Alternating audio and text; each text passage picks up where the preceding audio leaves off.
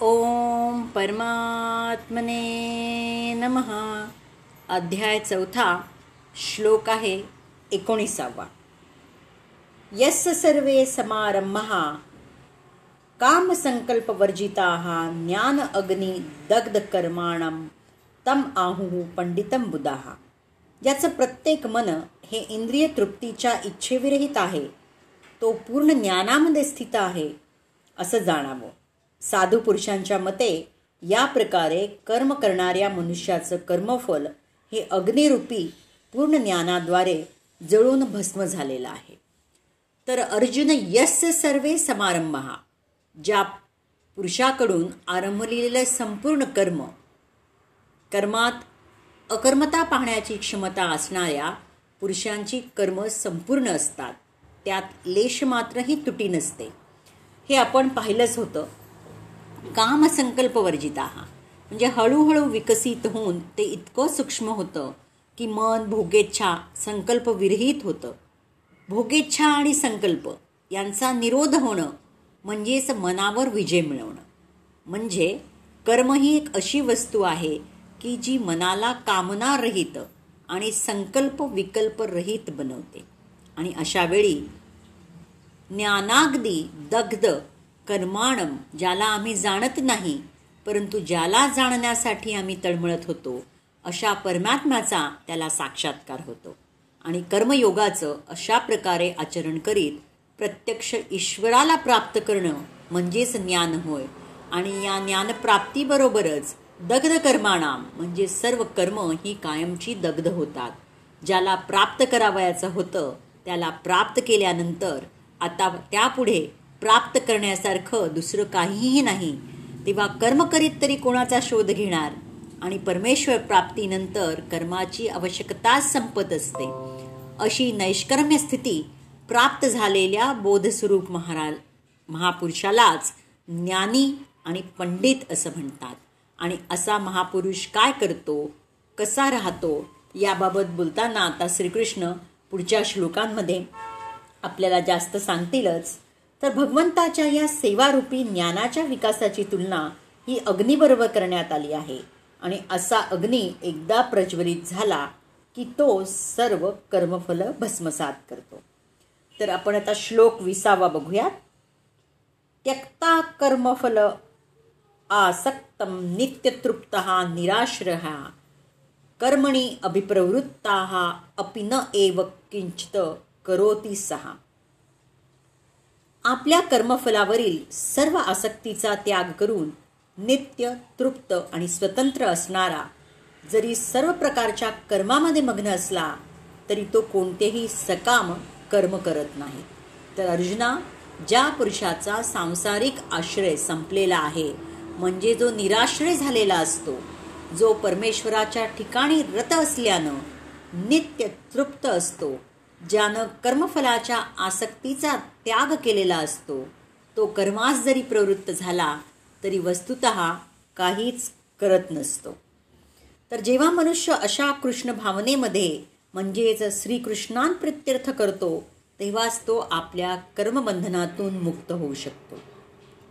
मनुष्य हा केवळ भगवंतावरील विशुद्ध प्रेमामुळेच कर्म करतो. मग मात्र त्याला काही कर्मफलाबद्दलचं कोणतंही आकर्षण नसतं. तो स्वतःचा शरीरार्थ प्राप्त करण्यामध्येही आसक्त नसतो. कारण प्रत्येक गोष्टीसाठी तो श्रीकृष्णांवर विसंबून असतो तो कोणतीही वस्तू प्राप्त करण्यासाठी उत्सुक नसतो. तसंच आपल्याकडे असलेल्या वस्तूचं रक्षण करण्या करण्याकरताही तो उत्सुक नसतो. तो आपल्या कृतीनुसार कर्तव्य पार पाडतो आणि बाकी सर्व श्रीकृष्णांवरती पोहोचवतो. असा अनासक्त मनुष्य चांगल्या अथवा वाईट कर्मफलांपासून मुक्त असतो. जणू काय त्यानं काही केलंच नाही आणि हे अकर्म किंवा फलरहित कर्माचं लक्षण आहे. म्हणून कृष्ण भावनाविरहित इतर कोणतंही कर्म हे कर्त्याला बंधनकारक ठरतं आणि विकर्माचं हेच वास्तविक लक्षण आपण आधीच पाहिलेलं आहे. आता आपण श्लोक एकविसावा बघूयात. निराशी यतचित आत्मा त्यक्त सर्व परिग्रह। शारीरम केवलम कर्म कुर्वन न आपनोती किलबिशम असा ज्ञानी मनुष्य पूर्णपणे नियंत्रित मन आणि बुद्धीद्वारे कर्म करतो। आपल्याकडे असणाऱ्या सर्व गोष्टींवरील स्वामित्वाच्या भावनेचा तो त्याग करतो आणि जीवनावश्यक असणाऱ्या वस्तूकरिताच तो कर्म करतो। अशा प्रकारे कर्म केल्यानं तो पापकर्मांनी प्रभावित होत नाही. ज्यानं हृदय आणि शरीरावर विजय मिळवलेला आहे सर्व प्रकारच्या भोगेच्छाचा ज्यानं त्याग केला आहे अशा निरिच्छ पुरुषानं शरीर मात्रे करून कर्म जरी केलं तरी वस्तुत तो काहीच करत नसतो. आणि त्यामुळे त्याला पाप लागत नाही आणि तो पूर्णत्वाप्रत पोहोचलेला असल्यानं त्याचं अधपतनही होत नाही. कारण त्याला आपल्या कर्माच्या चांगल्या अथवा वाईट फळांची अपेक्षाच नसते. त्याचं मन आणि बुद्धी पूर्णपणे नियंत्रणात असतं.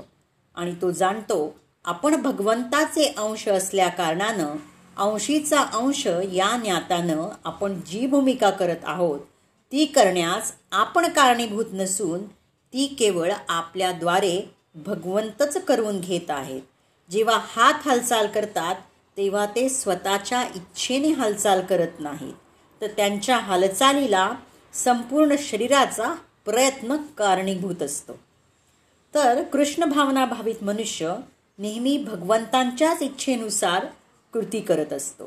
कारण त्याला वैयक्तिकरित्या इंद्रिय तृप्ती करण्याची इच्छा नसते. तो एखाद्या यंत्राच्या भागाप्रमाणे कार्य करत असतो. ज्याप्रमाणे यंत्राचा भाग सुयोग्य ठेवण्यासाठी त्याला तेल घालावं लागतं त्याची स्वच्छता करावी लागते. त्याप्रमाणे भगवंतांची दिव्य प्रेममयी सेवा करण्यासाठी योग्य राहण्याकरता कृष्ण भावनाभावित मनुष्य आपल्या कर्माद्वारे स्वतःचा निर्वाह करतो. म्हणून तो कर्मफलांपासून मुक्तच राहतो. एखाद्या पशुप्रमाणे त्याचा आपल्या स्वतःच्या शरीरावरही अधिकार नसतो. एखाद्या पशुचा निष्ठुर मालक आपल्या ताब्यातील जनावरांची कधीकधी हत्या करतो पण तरीही ते जनावर प्रतिकार करत नाही. तसंच जनावराचं कोणतंही वास्तविक स्वातंत्र्यही त्याला नसतं. आत्मसाक्षात्कारामध्ये पूर्णपणे संलग्न झालेल्या मनुष्याकडे भौतिक गोष्टीवर मिथ्या दावा करण्यासाठी वेळ नसतो. प्राणरक्षणाकरता आवश्यक पैसा प्राप्त करण्यासाठी त्याला वाममार्गाचा अवलंब करावा लागत नाही. म्हणून या भौतिक पापांनी तो दूषित होत नाही आणि अशा प्रकारे आपल्या सर्व कर्मबंधनातून तो मुक्तच असतो. आता आपण बावीसावा श्लोक बघूयात.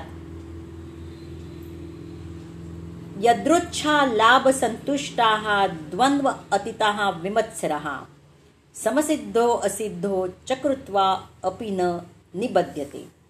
जो सहजपणे होणाऱ्या लाभानं संतुष्ट असतो तो द्वंद्वापासून मुक्त आहे आणि मत्सर करत नाही। तसंच तो यश आणि अपयश यामध्येही स्थिर असतो। तो जरी सर्व प्रकारची कर्म करीत असला तरी त्यामुळे कधीच बद्ध होत नाही।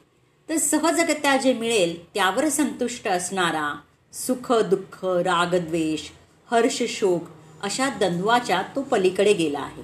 विमत्सर हा म्हणजे जो मत्सररहित आहे. यश आणि अपयश याविषयी तो समभाव ठेवतो आणि अशा पुरुषानं जर कर्म जरी केली तरी देखील त्याला ती बद्धकारक नसतात. जी त्याला प्राप्त करावयाची होती ती सिद्धी आता त्याच्यापासून भिन्न राहिली नाही. ती आता त्याच्यापासून कधी अलगही होणार नाही आणि त्यामुळे त्याला असिद्धीचं भय उरलेलं नाही. आणि अशा प्रकारचा सिद्ध पुरुष कर्मांच्या सिद्धी आणि असिद्धीविषयी म्हणजेच यश आणि अपयशविषयी उदासीन असतो किंवा दोहोविषयी बद्ध होत नाही. त्याचं हे कर्म कशा प्रकारचं असतं तर ते नियतकर्म असतं. आणि हीच गोष्ट आता पुढच्या श्लोकांमध्ये आपल्याला जास्त प्रकारे बघता येईल. तर तुम्ही पाहिलं तर असे प्रकारचे मनुष्य आपल्या शरीराचं पालनपोषण करण्याकरता सुद्धा विशेष प्रयास करत नाहीत. ते सहजपणे प्राप्त होणाऱ्या लाभामध्ये संतुष्ट असतात. तो कशाची याचना करत नाही किंवा कुणाकडून उसनेही घेत नाही. आपल्या कृतीनुसार प्रामाणिकपणे कष्ट करतो. आपल्या प्रामाणिक कष्टानं जे काही प्राप्त होतो त्यात संतुष्ट असतो. म्हणून तो आपल्या उदरनिर्वाहाच्या बाबतीत स्वतंत्र असतो. सेवेमध्ये इतर कुणाच्याही सेवेचा अडथळा आणू देत नाही. भौतिक जगतातील द्वंद्वापासून विचलित न होता कोणत्याही प्रकारचं कर्म करण्यास तो तत्पर असतो. उष्ण शीत सुख दुःख अशा भौतिक जगामध्ये त्याला अनुभव जरी आला तरी तो द्वंद्वातीत असतो. श्रीकृष्णांच्या संतुष्टा प्रित्यर्थ कोणत्याही प्रकारे कर्म करण्यात त्याला अजिबात संकोच वाटत नाही आणि तो प्रत्येक स्थितीत स्थिर असतो. आणि जेव्हा मनुष्य दिव्य ज्ञानामध्ये पूर्णपणे स्थित होतो तर त्याची लक्षणं कशा प्रकारे प्रकट होतात हे आपण आता पुढच्या श्लोकात तेविसाव्या श्लोकात उद्या बघूयात.